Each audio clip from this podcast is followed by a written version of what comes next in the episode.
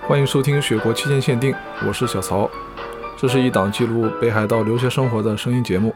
六月十五日日朝七时。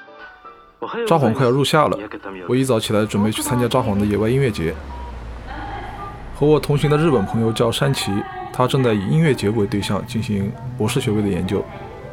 音乐节的名字叫 Otototabi，意思是声音和旅行。我在演出间隔问山崎。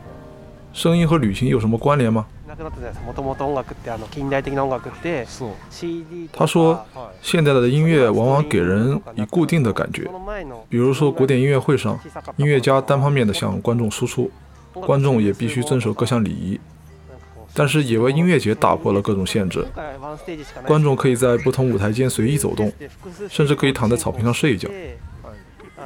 他说，这个时候的声音是自由的。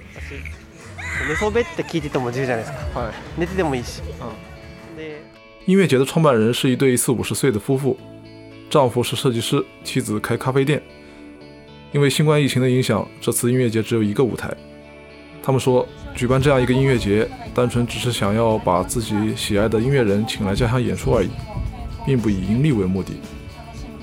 最后一组音乐人演出之后，工作人员向所有观众表示感谢，我们也反以掌声。我们对声音应该有更多想象，用声音记录生活，用声音振兴地区，乘着声音去旅行。我吐吐大 B，一段声音，一段旅程，